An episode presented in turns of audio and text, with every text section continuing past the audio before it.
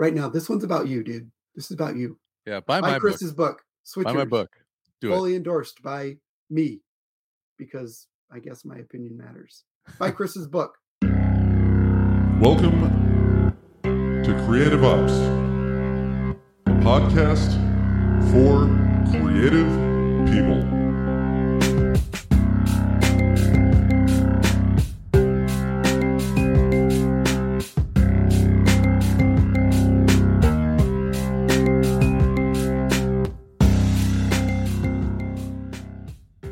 My book is out. Everybody, my book is out. If you want to read it on ebook, you can get it on Kindle. If you want to read a paperback, you can go to Amazon and get it right now. My book, Switchers. Sci fi, a little bit scary, time travel, suspenseful, adventure, action. All those things have been used to describe it. It's great. Please go buy it. Anyway, today, to celebrate the release day of Switchers, I got back on with my buddy TJ Tranchel, an incredible author and also the editor of my book. So, in uh, an effort to promote my buddy as both an author and an editor, and to promote my book, here's an interview with TJ Tranchel, specifically focusing on editing, and even more specifically, focusing on the editing of my book. And then we also get in there and talk about his books, influences. Uh, we talk about all kinds of things, really. Once you get towards the end. uh, all right. We're all over the place towards the end of this one, but it's a good conversation. We had a good time. Hope you like it. And please look in the show notes to where you can go and buy my books and uh, buy TJ's books too. But like he said, this one's about me. Go out and buy Switchers and enjoy the interview here with my friend, my editor, TJ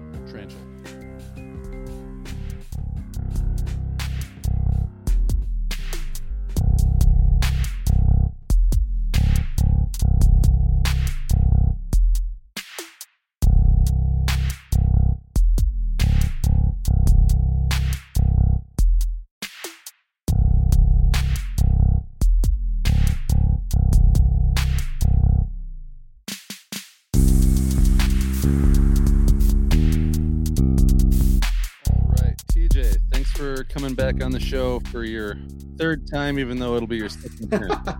2.5. 2.5, yeah.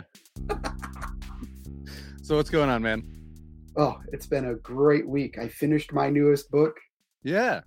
um, got it all compiled. We have a really great plan with a publisher to do sort of a novella omnibus in a hardback. Mm, So fingers crossed that that works out. And if it doesn't, I might just do that myself. yeah. So we'll see how it works. I'm excited. Yeah, that's So- awesome. Well, um, send me links for everything that I can uh, possibly put up in show notes too. I will. Um, the plan, if if it works out with this publisher, it'll be out in October. Okay, cool. So, yep. And if it doesn't, it'll be out in October at the latest. At the latest. Yeah, it'll be your birthday present to yourself. Exactly. Yeah. Because we didn't even mention that you were born on Halloween. We didn't say that on the podcast. Oh, we didn't. oh, that's kind of like my whole deal. Like that's a foundational thing of my personality. People, are like, oh, that explains a lot. It does. They say, oh, you know, like, or people say, I've been a horror fan my whole life. I watched Night of the Living Dead when I was 10, and I've been a horror fan ever since. I'm like, that's not your whole life. Yeah. I day one, day one. Yeah.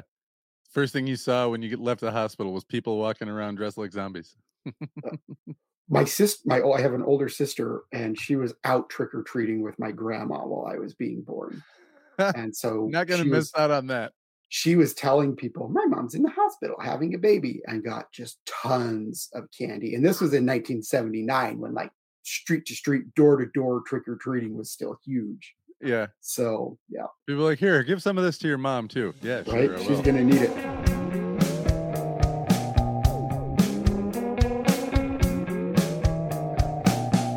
we came to to meet in the first place, and I already interviewed Jen, and uh, she'll be part of the whole week leading up series that I'm doing with this. And basically, the long, long story short, I met Jen through the podcast. She read my book and recommended you as an editor. I read your book, Tell No Man, and was like, "This is my guy." Yeah, I love how things work out like that. It really is that great sense of community when we can all say, "You need to meet this person, or talk to this person, or let this person help you, or you can help this person." And really that's why I started editing for other people. Um, okay, honestly, I started editing for other people because at the time I needed the money. But yeah. um, not unlike just, a lot of people who um, write, also edit or yeah. agent or run a small press or you know format or do covers if they're talented that way.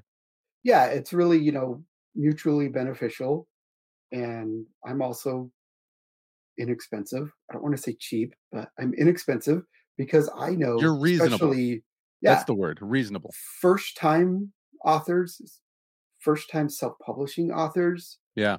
There's a lot of money coming out, right out of pocket. And Man, that shouldn't if, mean you get less quality of work necessarily in place other places. So yeah, that's why because yeah, some people spend all their money on an editor and a formatter, and then they just end up having to throw together like a a crudely photoshopped cover that they made. Right. Or the opposite. They spend everything on the cover and then yeah. what's inside isn't quite up to par. Yeah. Yeah. Great that's cover, not to say I'm perfect. Typos. Yeah. You know, I'm not perfect. I just redid um, for this omnibus the whole manuscripts from the first two books to fix some mistakes that got through that were my fault. And so so I did that. I took care of that. Like that was on my list. Do you edit your own stuff initially? I don't. Uh, well, I, you know, I do the basic writer revisions, yeah, yeah, things yeah. like that. But I'm not perfect, and I send it out. And one thing that happened in my last book is I had a great edit, great work, great stuff, and I needed to change a format thing, mm. and it ended up causing a ton of typos that I didn't catch because I didn't think it was a thing. Mm. And so it wasn't my editor's fault at all. It was mine in the formatting that made it happen. Yeah. And so I fixed all of that and and it looks much better. So hopefully one way or another we're going to have a more complete and better product out there of mine. And one of the things with editing of course is that we are human and we're going to miss things. Yeah and that sucks. But we do our best. Mm-hmm. And there's a Twitter thread, of course, going around right now of people picking out typos from Big Five traditional published books, and it's like, yeah, yeah, because people are human and people make mistakes, and your Microsoft Word spell checker and all that isn't perfect either because it doesn't know all of your little idiosyncrasies and things like that. So that's how the world works, right?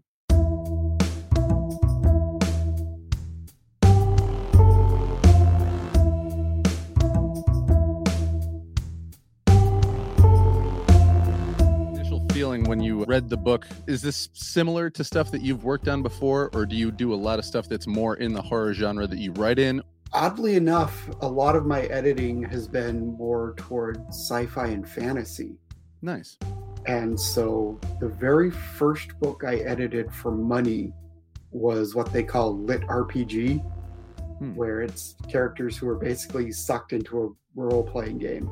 Yeah. Um, so essentially, it's all these people who are writing now that grew up watching the Dungeons and Dragons cartoon from the 80s, because that's exactly what happens.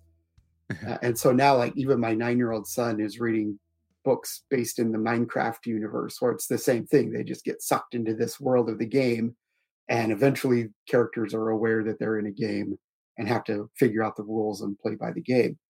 And so that was my first editing for money project. And so those kind of fantasy and sci fi elements aren't things that I write in general. And so that's one of the reasons I like to edit them mm. um, because I read a lot of that stuff on my own. And so I think that allows me to have the kind of distance from it that allows me to see the story better. Yeah. And then also to catch the things that need caught. Um, I've worked with another author on two of her books that are really high fantasy, epic fantasy stuff, and they're great. But she has a lot of very specific world building, and you got to get used to that stuff. And so in your book, there's a great sense of grounded reality because it's not set in a fantasy world, except Yeah. that the future is a fantasy world because we don't know exactly what it's going to look like. hmm And so it still has, even when it's, you know, more science fiction, it still has those same kind of fantasy world building, grand imaginative things, right? Yeah, and. I absolutely love that. And as far as being like anything I've edited or even anything I've read, without spoiling anything for your readers, your actual time travel premise is so cool. Thanks, man.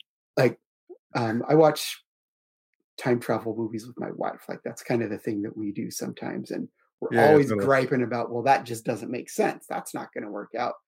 And I told her a little bit about yours, and she's like, yeah, okay, that works. Yeah, and so she's sold on that that particular premise of it and yeah. I feel like you- even though it's still out there, it does bring some sense of grounded science, even though it's you know it's not. It it kind of feels like yeah wait no, well, there's rules here. We can't just flip the switch, go back and forth. Ha ha ha ha. ha. and that's the best kind of sci-fi for me like you make it real enough Yeah, that the one thing that's a little weird and different still makes sense. Yeah, like- yeah, in this world of scientific development from where we are step a to where they are in x y and z it makes sense. It's Yeah. logical. And you're not cheating anything either. Yeah, and that happens with time travel stories a lot where it's like yeah, yeah. um, nobody because well it's sci-fi it's fantasy nobody's going to care i'm like no those readers care people Yeah. who read that stuff consistently they care and if it doesn't if somebody thinks it doesn't quite work out right they're going to let you know Mm-hmm. Yeah, for sure. I can't wait to get enough people read the book. Hopefully, fingers crossed, that people start coming at me and be like, hold on, hold on. In part two, chapter seven, you said this, and then later on, on like page three fifty, these two things can't exist in the same. like, ah, interesting. just people find just little things that like, no, no, no, no, no, hold on. and you know and that's going to happen even as carefully plotted as it is somebody will take issue with something Yeah. you know and that still happens to me like for my first book i get a question all the time what was going on in the in this town and my constant excuse and i think i mentioned this earlier was that my main character doesn't know so why should you get to know Yeah. and that's it's kind of a cop out um and I so in this in the next book isn't it? it it sort of is but it's also like ha ha ha mysterious ha ha ha ha. Yeah. Yeah. And if you didn't, if you didn't know what else to do, then that's that's that's a cop out. It sounds like Yeah, you know like, what uh, you're doing and you're I knew somebody. I sort of knew what was going on, but Yeah. like I wanted to leave it mysterious and be like, Yeah. let the readers decide what's going on. You know, maybe it's this and maybe it's that, and maybe it's not any of those things.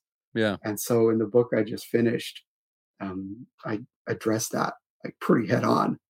And and I think that's what's great about feedback. And hopefully what um, you'll get when the time comes is at least some of that positive feedback or it's Mhm. like this one thing mm, I didn't quite work for me, but the rest of the book is so good that that doesn't matter. Yeah. And I think I think that'll happen with you. Yeah. Fingers crossed.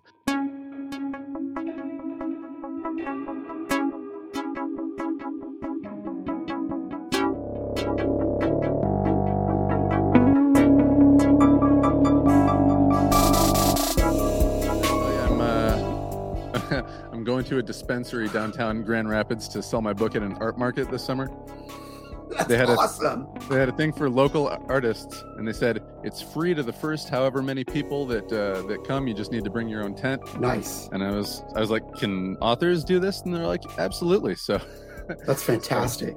yeah. Um, I So you know that's I don't know if you've got marketing tips, but that's that's my uh, my plan as of right now is to try to hit indie bookstores and then sell at this uh, dispensary. Yeah, I think that's fantastic because that's a, a unique place. Um, not to sound stereotypical or anything, but stoners love to read. Yeah. And they love to read stuff that bu- bend, bends their perception of reality a little bit. Right? Bruh. Because that's the whole point. And Yeah. especially something that messes with time. Yeah, yeah, yeah. Oh, they're going to eat that up. I would And, hope you know, so. the- at things like that, the thing is, you have to find the unique thing in your book that is going to catch all kinds of readers. Yeah. And so, one thing that happens to me, um, I have a a story about this heavy metal band in one of my collections.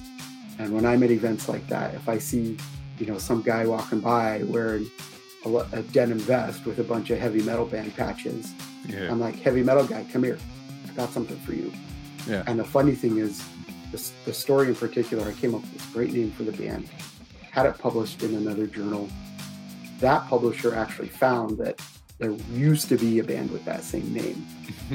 And we were like, fingers crossed that, like, eh, you know, it's maybe not that great, but they were defunct, hadn't recorded anything in years.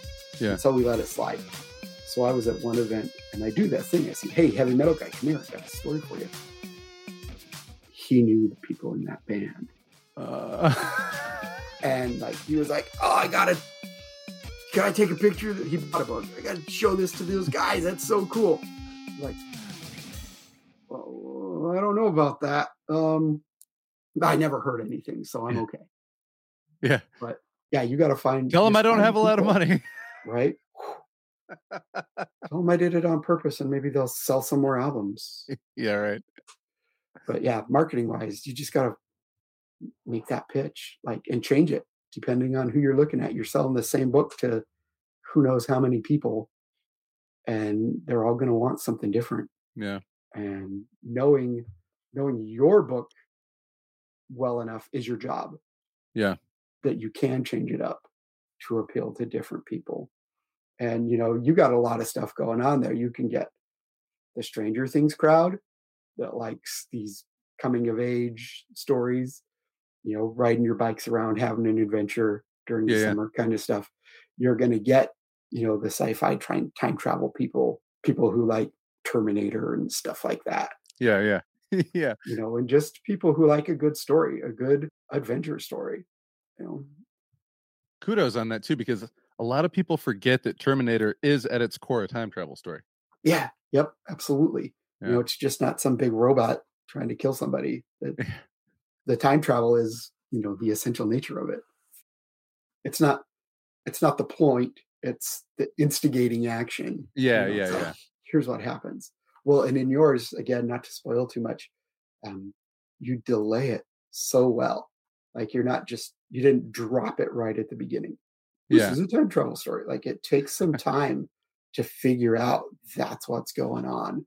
And when it hits, and at first you're like, no, that character just sounds like they got hit in the head really hard. I don't know. Yeah, and yeah, then it develops and you go, oh, wait, there's actually something more happening here. And that's really cool because it's not just happening to one person. It Yeah. starts to happen more and more. And, Yeah. and just that development of it. I really enjoyed reading that.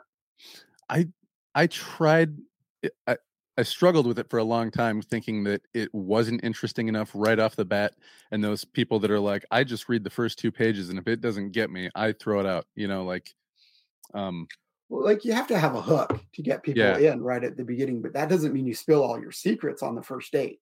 yeah yeah well that that first chapter that's really just like a paragraph and a half that was added in later cuz Susie said the same thing she's like You know, you don't really have to do a lot to get people interested. You just have to give them enough to go, oh, okay, there's something I'm reading towards.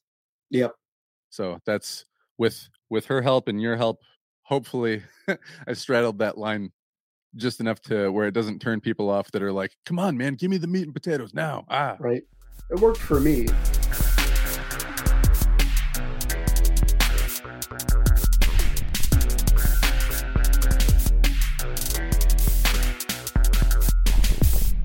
Talk about not just this book, well, in particular this book, but in as a whole, kind of how you edit. Yeah. So I have to read the whole thing first. no matter how long it is, it could be a short story, 400 page novel, Yeah. um, whatever it is. I have to read the whole thing first because I like stories. And if I'm trying to read something new and edit it at the same time, I'm going to miss something. Yeah. I'm either going to miss parts of the story and then have to go back and go like, oh wait, I missed that. Did that is that consistent?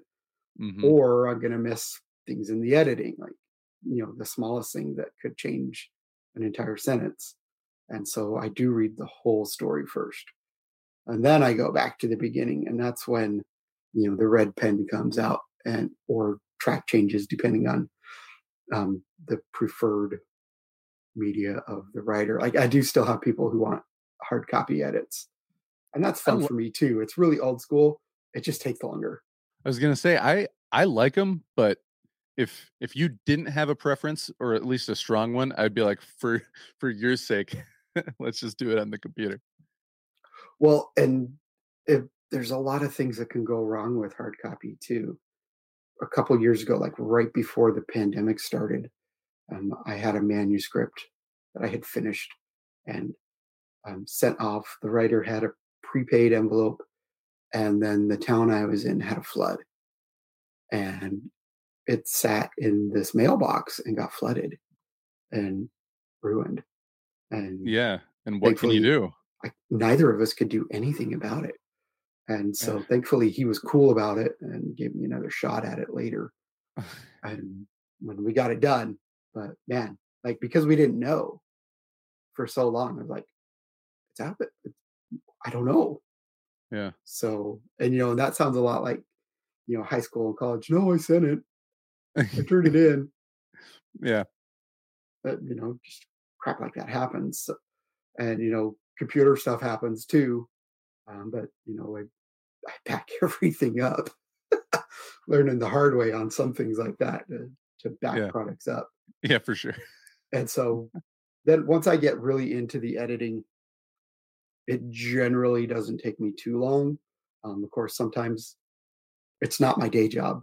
And so sometimes life happens and it takes a little longer and sometimes it goes a little faster. And Well, you know, you had said to me, you're like, "Hey, this is going to take a little bit longer because X, Y, and Z happened," and even with that, I think you still got back to me probably with a couple weeks to spare before I would have been like, "Hey, what's what's taking this guy so long?" So your slow pace was still pretty good for me. Good. I'm glad Yeah. to hear that. Um, I have one that I'm trying to finish up right now that has been a bit slower than I would have liked. And then I have another that I need to start at the first of the month. But Mm. both of those are like, here, A, here's what's going on life wise. You know, Yeah. kids get sick. I was sick, job, just stuff.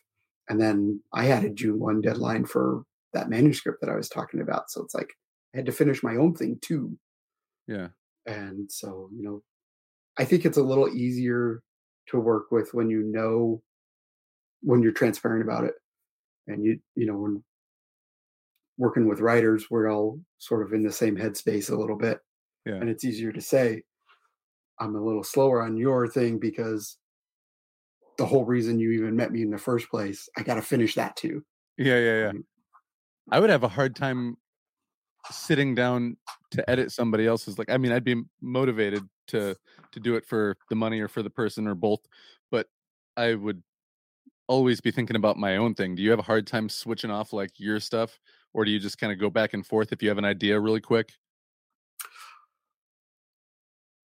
That's a really great question because most often I'm always I seem to always be in the middle of something Yeah, of my own lately. And my particular style and the stories I'm telling are generally wildly different from the other things I'm editing. just because of character and setting and things like that. Even Yeah. if they're still horror and things like that, that I really don't have a lot of trouble separating that out. Um, especially because I read so much otherwise, right? Just novels and short stories and nonfiction and things like that. Um, that it, I don't have that tr- problem at all. I had that problem Um, just trying to read stuff. Like I, I told, uh, I told Jen one time that I think one of the best compliments I can give her is that almost every time I read her stuff, I usually stop before I want to because I feel like I need to go write my stuff now. and that's great. You know, and honestly, Yeah. that's the way it should be. Like we're all kind of inspiring each other. Yeah. And I don't, I don't think there's a writer out there who didn't get inspired to write because of a story. right? Yeah. They read something and said, "That's what I want to do." hmm Um, if I heard somebody say that, I would deeply question them. Be like, "Really? What's you don't read?" You know, and I know one guy who says that like he doesn't read anybody else's stuff anymore because he's always so busy writing his own, and he's constantly churning out new stuff, and that's all he does, and that's great for him. Yeah. But you didn't start out that way, right? Yeah. You read before you wrote. Yeah. Right. You had to read a story Yeah, you have to have know to. how to tell a story. It's two sides of the the same coin. People say, "How do you become a better writer?" Read more. How do you become a better reader? Write more. You try to figure out, "Oh, I can see what this person's trying to do now and they're doing it well or they're not doing it well." You know, and some things, you know, you can pick out things that really work. Like sometimes there might be a book where the story's a little flat, but there's Mm. just one character that you like, that's a great character. Yeah. Or something that manages to last because it's so much of its time or told in a unique way, even though maybe the characters aren't all that great. Um, Yeah. Like like Dracula is a great example of that. Is Dracula objectively a great novel? No, it's not. But there are things about it that have lasted. Dracula as a character is fascinating. Van Mhm. Helsing as a character is fascinating. The way Stoker wrote settings that he had never been to in Romania in Transylvania and Eastern Europe are fantastically realized to the Yeah. point where so many people think that's what those places look like even Right. though they've never been there either. I've never been there and I want to. That's like one of my bucket list things. But the things that he did know, which were those parts of England that he writes about and the sort of Victorian aristocracy and theatricality, like how to present a story that people will be engaged with. Those Mhm. are the things he could do, and those are the things he did well. And you can catch on to those things, and th- that's what lasts. Yeah. Yeah. And people I'm trying to remember who's the writer that everyone's like one of the greatest horror writers of all time could not write dialogue to save his life. Um think I H.P. heard- Lovecraft. yeah, yeah, I was just gonna say someone told me H.P. Lovecraft is like the worst dialogue you'll ever read. He is because he didn't like people. Yeah. If you don't like people, you don't listen to people, and if you don't listen to how people talk, you're not going to be able to write how Yeah. people talk. The converse of that is Stephen King. Like all of his people, all of his characters talk like people talk. Yeah. You And can hear you can actually hear different voices of different people within the Yeah. same story. Just Yep. just from the way that he puts the words down. It's beautiful. because he listens to people Yeah. and likes people in his own way, right? Yeah. And so that kind of stuff comes through. And for me, one of the things I love writing dialogue, and a lot of that is because I grew up very young watching movies Yeah, yeah, yeah. and had a long stint in high school and junior high, middle school theater. Theater is Yeah. all about dialogue. Oh, Nothing yeah. happens without dialogue. Yeah. And so you have to speak the story or it doesn't exist. Hmm. And so I love writing dialogue. I probably write too much dialogue. Like you get some writers who it's just expository block prose and it's beautiful and it's action and things happening all the time and nobody says a word. And that's great for them. And I like reading that when it's done well, but also people to talk yeah. and I, you know, and I've been a journalist, and so hearing you have to ask people questions, and they have to give you answers, and people with single word answers aren't that great to talk to. yeah, for sure.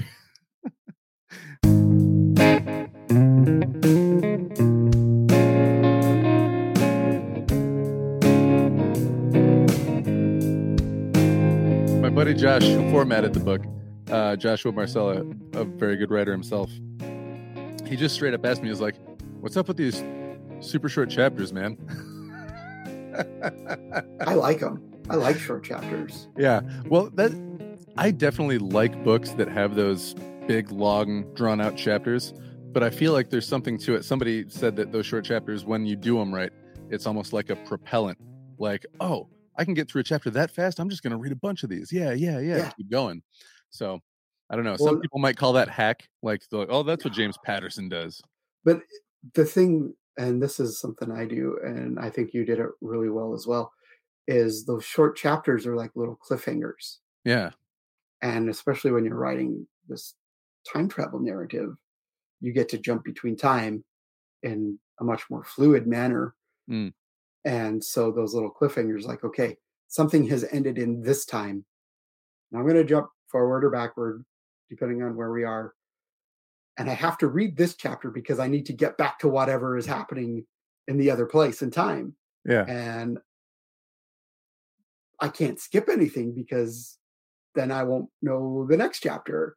Yeah. And so those mini cliffhangers, you know, they do propel the story, uh, but they also add so much suspense, Yeah. you know. And Hitchcock was great with suspense. Like his thing about Oh, suspense was if if there's a bomb under the table and it goes off and nobody knows that it was there, that's scary, but it ends.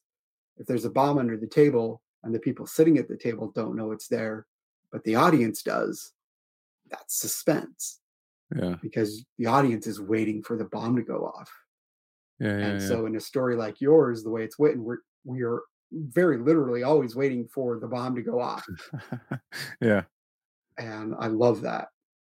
And I think you, you know, picked your moments to switch, haha, switch, Yeah.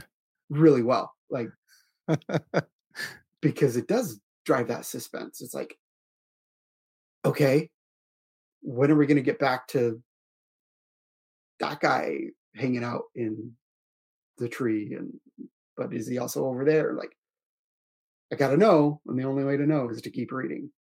I think that might be. I don't know why suspense wasn't on my tongue faster, but somebody said to me the other day. This uh, they said the book almost kind of feels horror, but it's not scary. And I think that's maybe what it is. It's the the the suspense. It's not really like this like constant fear and anxiety, but just Oh, I'd what? say there's definitely what? anxiety. Yeah. uh, you know, and that's I think that's one of the great ways that it works out in a book like yours is that we are anxious. Hmm. We're not necessarily afraid. Like there is some fear for what's going to happen to these people, hmm but that's not necessarily the driving motivator. For me, the definition of of horror is a story in which fear is like it doesn't have to be scary, right? Yeah. But fear is the driving motivator, either as a subject or something that is dealt with. Are we dealing with someone's fear? Like we Yeah. may not be afraid of the same thing, but someone's fear is very much on display. And then suspense, it, you know, there's some fear, but that's not the point. The point Mhm. is what's going to happen. Fear is almost a byproduct. Yeah. And it's like the difference between horror and thriller. In the thriller or a mystery, the point is to solve the mystery. Mm. Yes, you might be afraid at times along the way, but ultimately the point is solve the mystery. And Yeah. so the great example is The Silence of the Lambs. For me, The Silence of the Lambs is horror because the point is what are all these people afraid of? If it was just a mystery or a thriller, then we wouldn't necessarily ever see Hannibal Lecter because what Clarice Starling is afraid of wouldn't matter as Yeah, much. yeah, yeah. We're just trying to solve the mystery. Yeah. But what they're afraid of, what she is afraid of, and even what Lecter is afraid of, even though he'd never admit it, is the central point of the narrative. What are they afraid of? Mm. And so in yours, yeah, there's some fear. Um, teenagers are afraid of being adults. Adults are afraid of losing the spirit of their younger years and growing older, right? But that's not the point. right? Yeah. Suspense, on the other hand, keeping people waiting to find out what's going to happen is suspense. Yeah. When is it going to happen? When is this going to happen? We know something is going to happen, especially you know in a time travel narrative. We know something bad is going to happen in the future. when are we going to get there? Yeah, yeah, yeah. And that's suspenseful. Yeah. Man, the the next book that I'm writing has a very specific, hateful, very smart, almost charismatic bad guy. But this book doesn't really have a central like this is the person or a small group or gang we're rooting against. It's just kind of like shit coming at you from everywhere. Yeah. And as I was writing it, I kept thinking like, man, is this going to fall because it doesn't have that uh that, you know, character that balances out the the narrator, the hero or the whoever else on the on the other side. Um well, the, the what are your thoughts your- on on that as a a whole literary thing and or how it applies to this? In your case, while you do have a central narrator, um, all the other characters feel pretty equal. Yeah. And so, even though yes, there's only there's one person telling the story, um, everybody feels so equal that I don't think we need that one big grand hero. Yeah. I And kind of actually teased the uh or not tease, kind of uh toy with that whole chosen one. Like, oh, this guy's something special about this guy, and then, you know, not really. Yeah, I think I think you handled that quite well. And so when you don't have a chosen one or a central villain or a central hero, you don't necessarily need a personified villain. Yeah. The villain in your case, if I can tell people, is Yeah. If it's if it's too bad when I'm editing, I'll just bleep it. beep beep beep beep beep beep. the villain in your story is twofold. It's time itself, Mm, which is inevitable. Like you're not going to defeat it. Correct. And that disease, the spore, that's the whole thing everybody the action is necessary for. Yeah. And in that case, when it's this sort of non-human entity, as you have done, people on both sides of the action can be fighting against the same thing, but for very different reasons. Yeah. And so I don't think you, in this case, needed that sort of personified villain. Uh, and I if you had, not. I think it might have weakened the story.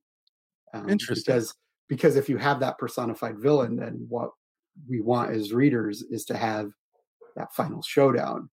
yeah. Did you Yeah. did your story need that kind of final showdown? A one on one, mano a mano, chosen one versus villain, Neo versus Agent Smith kind of thing.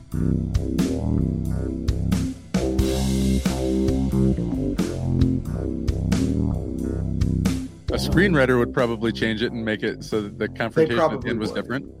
They probably would, and you know, we'll let them do it. If Right. if they ever wanted to, I would say yeah. That's my thing. sign, sign that check and right uh, with do film options like okay that's a different media. You have to appeal to somewhat different needs and expectations. Go for it. Do your Yeah. thing. And if they say well do you want to write the screenplay? I'd be like no. No i don't. Because i will nitpick my own shit and probably fuck it up. Like no i'm not going to do that. Maybe let me write. If it's successful i'll write something original yeah. and we'll do that. But no, I would. mm, it scares me too much. If anybody asked me to write a screenplay based on this or anything else that I had written, like in a novel format, I would probably say, can I co-write it with somebody who's done it before? Yeah, yeah, that's a really good option. Like, get me, get me somebody, an experienced mentor and coach Yeah. who knows what they're doing. I mean, anybody can format a screenplay. I mean, there's software for that now, Yeah, yeah, yeah. and that's the big thing. But again, like the actual, what do you need in the screenplay? What do you, what can you leave out? Which Um, characters can we combine into one? That's what they always do with Stephen King novels. Right? They'll take like four people and make them one person. who who gets left out Yeah. right you know the big complaint with the lord of the rings movies is where's tom bombadil like you know what? Only people who really love that character gave a crap. People, everyone else, nobody noticed. Yeah. Like, Yeah. I think I think of like uh Adam Scott in Parks and Recreation. They're making fun of him for like in Lord of the Rings. He's like, I actually wasn't a fan of Peter Jackson's adaptation. And you're gonna get those kind of people too. I mean, just whatever, you know. Yeah. And like my stuff is so specific, especially tell no man in the religious aspects that you know that's the thing that people have a problem with if it's not their known version of growing up in that. So like it's very much Utah Mormons.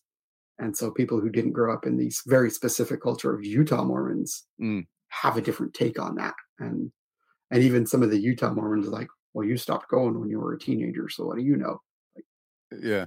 Did you have you gotten much blowback for writing about the Blow, I the would say blowback. I didn't get as much blowback as I kind of hoped I would because that kind you, of stuff. you wanted to make a bigger impression? I did. I really did. Um, but that's okay. I'll live with it. Maybe that maybe when the omnibus comes out, we'll get a little bit bigger distribution and see what happens. So Yeah.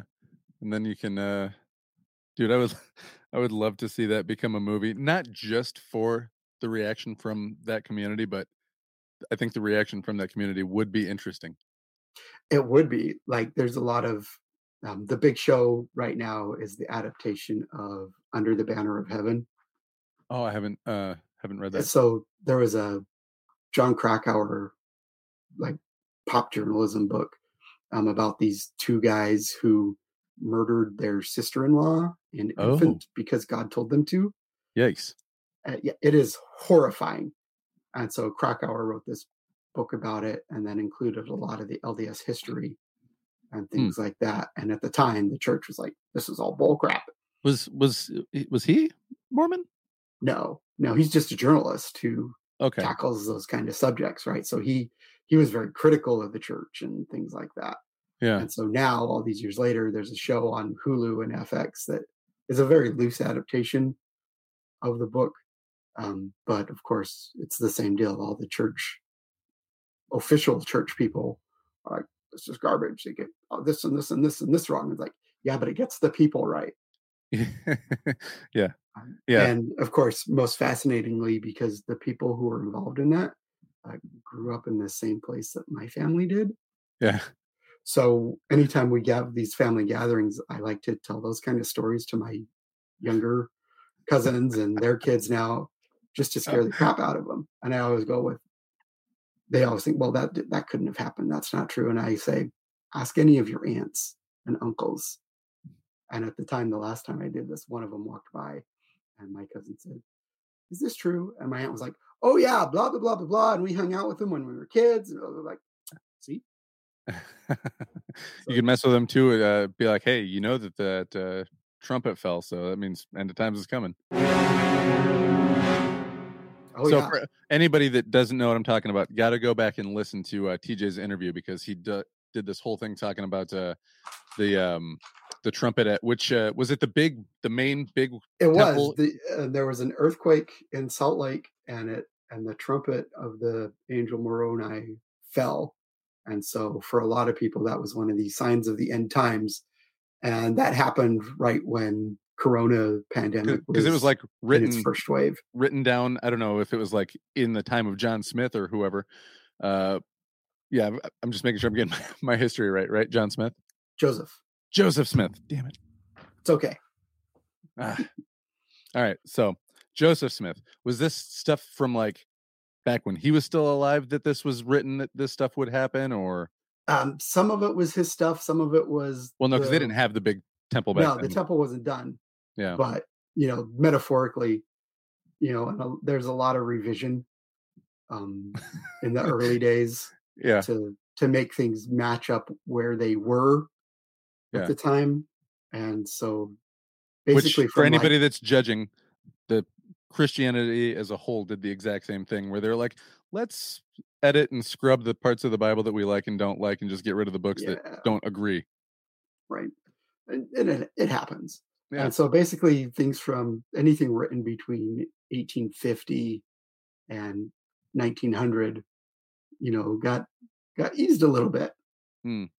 And you know, there's some stuff that there's other documentation for that is pretty frightening. That's not necessarily in scripture Yeah. and things like that.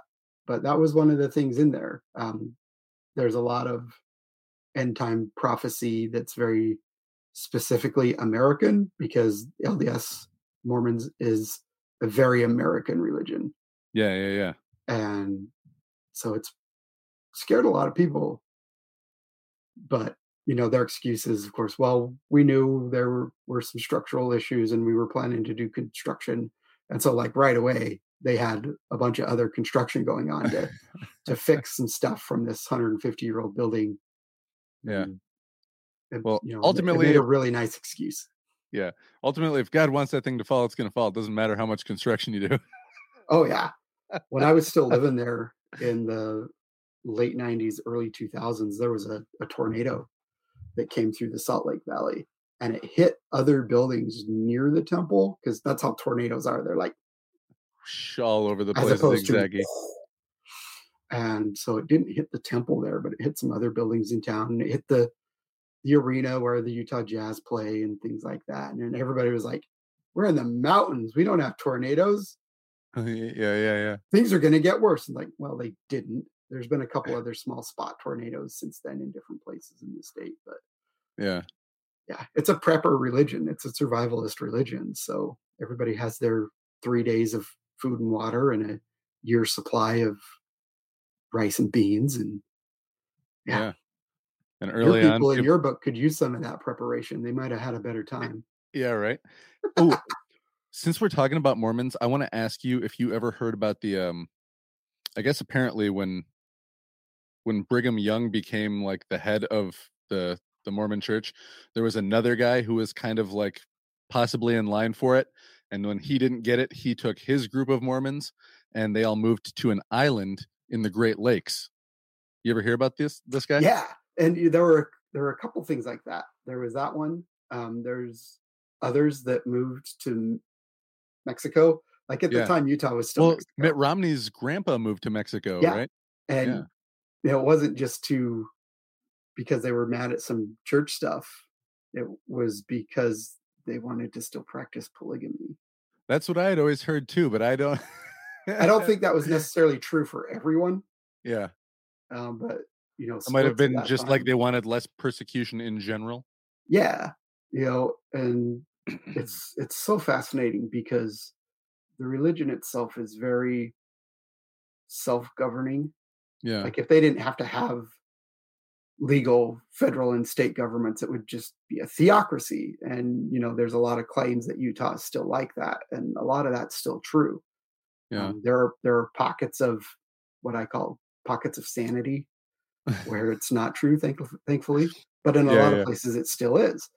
Yeah, and and so those kind of anti government self-governing things you know anytime it, it's a weirdly rebellious like you have to listen to us but we don't have to listen to anybody else Yeah. kind of thing. So those split offs were a lot like that. It's like you don't get to tell us what to do. Yeah, okay yeah. Somebody, somebody's always nope. God told me directly. Oh, that's exactly how it is. Nope, because Yeah. the church does believe in personal revelation that you can be told from God things about yourself. Yeah, And unfortunately, a lot of that is those things that apply to yourself must apply to other people too.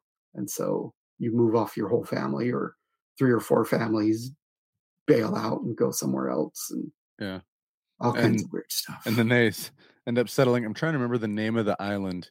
I think if you go to it now, they've torn down all the stuff that used to be there.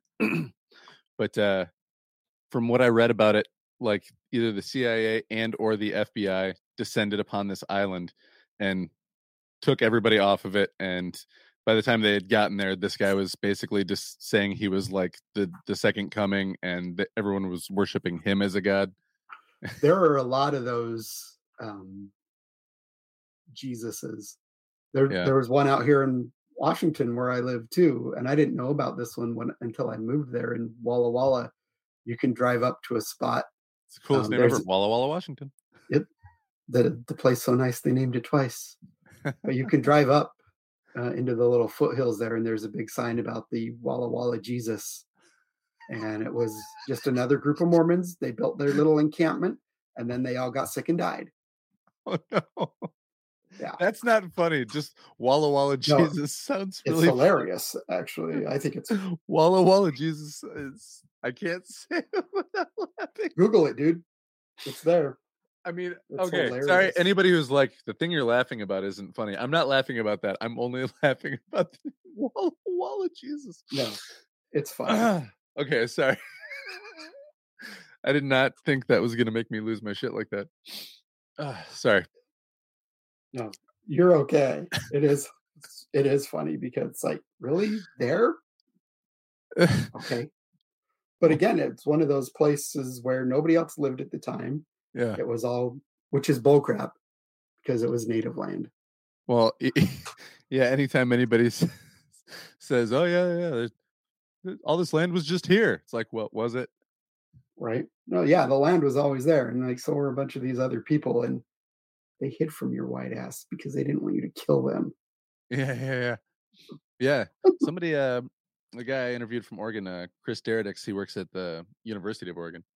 Um, he was saying that it's a there's a very complicated relationship right now between, uh, you know, all the non-natives and the native people who live there. And they're kind of trying to like restore some of the rights and lands and things, but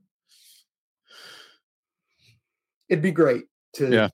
do something right for once instead of just being an asshole. Yeah. Yeah. I just, I just did a podcast too, uh, just a solo one where I did a, a deeper dive on the Star Spangled Banner. And uh, it turns out that it's a racist poem that Oh, was yeah. set to an old uh, drinking song. Look, they were in the middle of a war. I'd be drunk too. Yeah. It was a song about a Greek poet who loved wine. So that's where the, the melody comes from. it's a drinking song about wine. Which just goes to show the most uniquely American things were still stolen. and the and we celebrate alcohol and racism. Yep, we still other cultures' holidays. Do the Irish give a shit about St. Patrick's Day? St. Patrick isn't even Irish. Right? Do do any like people in actual Mexico celebrate Cinco de Mayo? I mean, Uh the reason for it's a big deal. It was a big battle that they had won. But Yeah. like It was about it's about Mexican independence, right? it's not Or actually the Mexican rebel. And I thought it was something to do with independence. it was just it was a battle from the people who were there against the Spanish. And the thing is, the general who won that battle ended up becoming a dictator and ruling harshly over the country for a long time, and people didn't like him. So I think if it wasn't for white Americans wanting another party day, Cinco de Mayo would be a thing. yeah, Like the actual Mexican Independence Day is in September. it's probably like Hallmark uh, started Valentine's Day. Jose Cuervo started. Uh, Yeah. Cinco de Yep. Mayo, maybe. Uh, well, we must have said just about everything we could say about the book because now we're talking about. Nah, I could say more. Um, let's see. Oh, one thing, one other thing too that I talked about on that same podcast was the um um uh not the Star Spangled Banner, the Pledge of Allegiance. Did you know that the original Pledge of Allegiance did not say God in it and it was written by a pastor, but it was written as part of an ad marketing campaign to sell flags for Columbus Day. Oh, that doesn't surprise me at all. I knew about the the under God thing not being in there because that was a big deal. Yeah, it was added in the 50s because they were afraid of communism. Yeah. How does that how does adding under God to the pledge stop communism? well, it doesn't stop it, but you know, communism is the American perception of Soviet communism. Like you have to say that, right? Because Yeah. Marxist communism and communism in action in the Soviet Union are wildly different things. Yeah. Um, but Soviet the perception of Soviet communism is that it was very atheist. And so the only way to fight that is with God. Yeah. Like Uh, being oh. atheist is a bad thing. I don't know. And- I mean, I'm a that- Christian. I go to church now, but that doesn't mean I'm going to shove it down other people's throats. Yeah. You're the good kind of person that goes to church. You're the just let them do what they want I- kind of kind of guy. I care about people enough to leave them the fuck alone. and the one, one last thing I'll tell you is the guy that wrote it, his last name was Bellamy, and they actually called something uh, the way that you were supposed to do it was not like this. They called it the Bellamy salute, and the Bellamy salute looked like this instead. So when we originally did the Pledge of Allegiance, we basically did the the Nazi salute, and then when the 1940s came around, they said maybe we shouldn't do that anymore. And then they Wow. said let's model it after the Roman salute of the fist over the heart, but we'll open the palm instead. Right, because that's so much better. Yeah, but they actually had a guideline that would say arm fully extended, palm uh outward, raised as high as the forehead out towards the flag. So for the first couple decades or so, the pledge, if you went back in time, you'd see people doing a doing more of a Hitler style salute at the flag saying, I pledge oh, allegiance to the United States.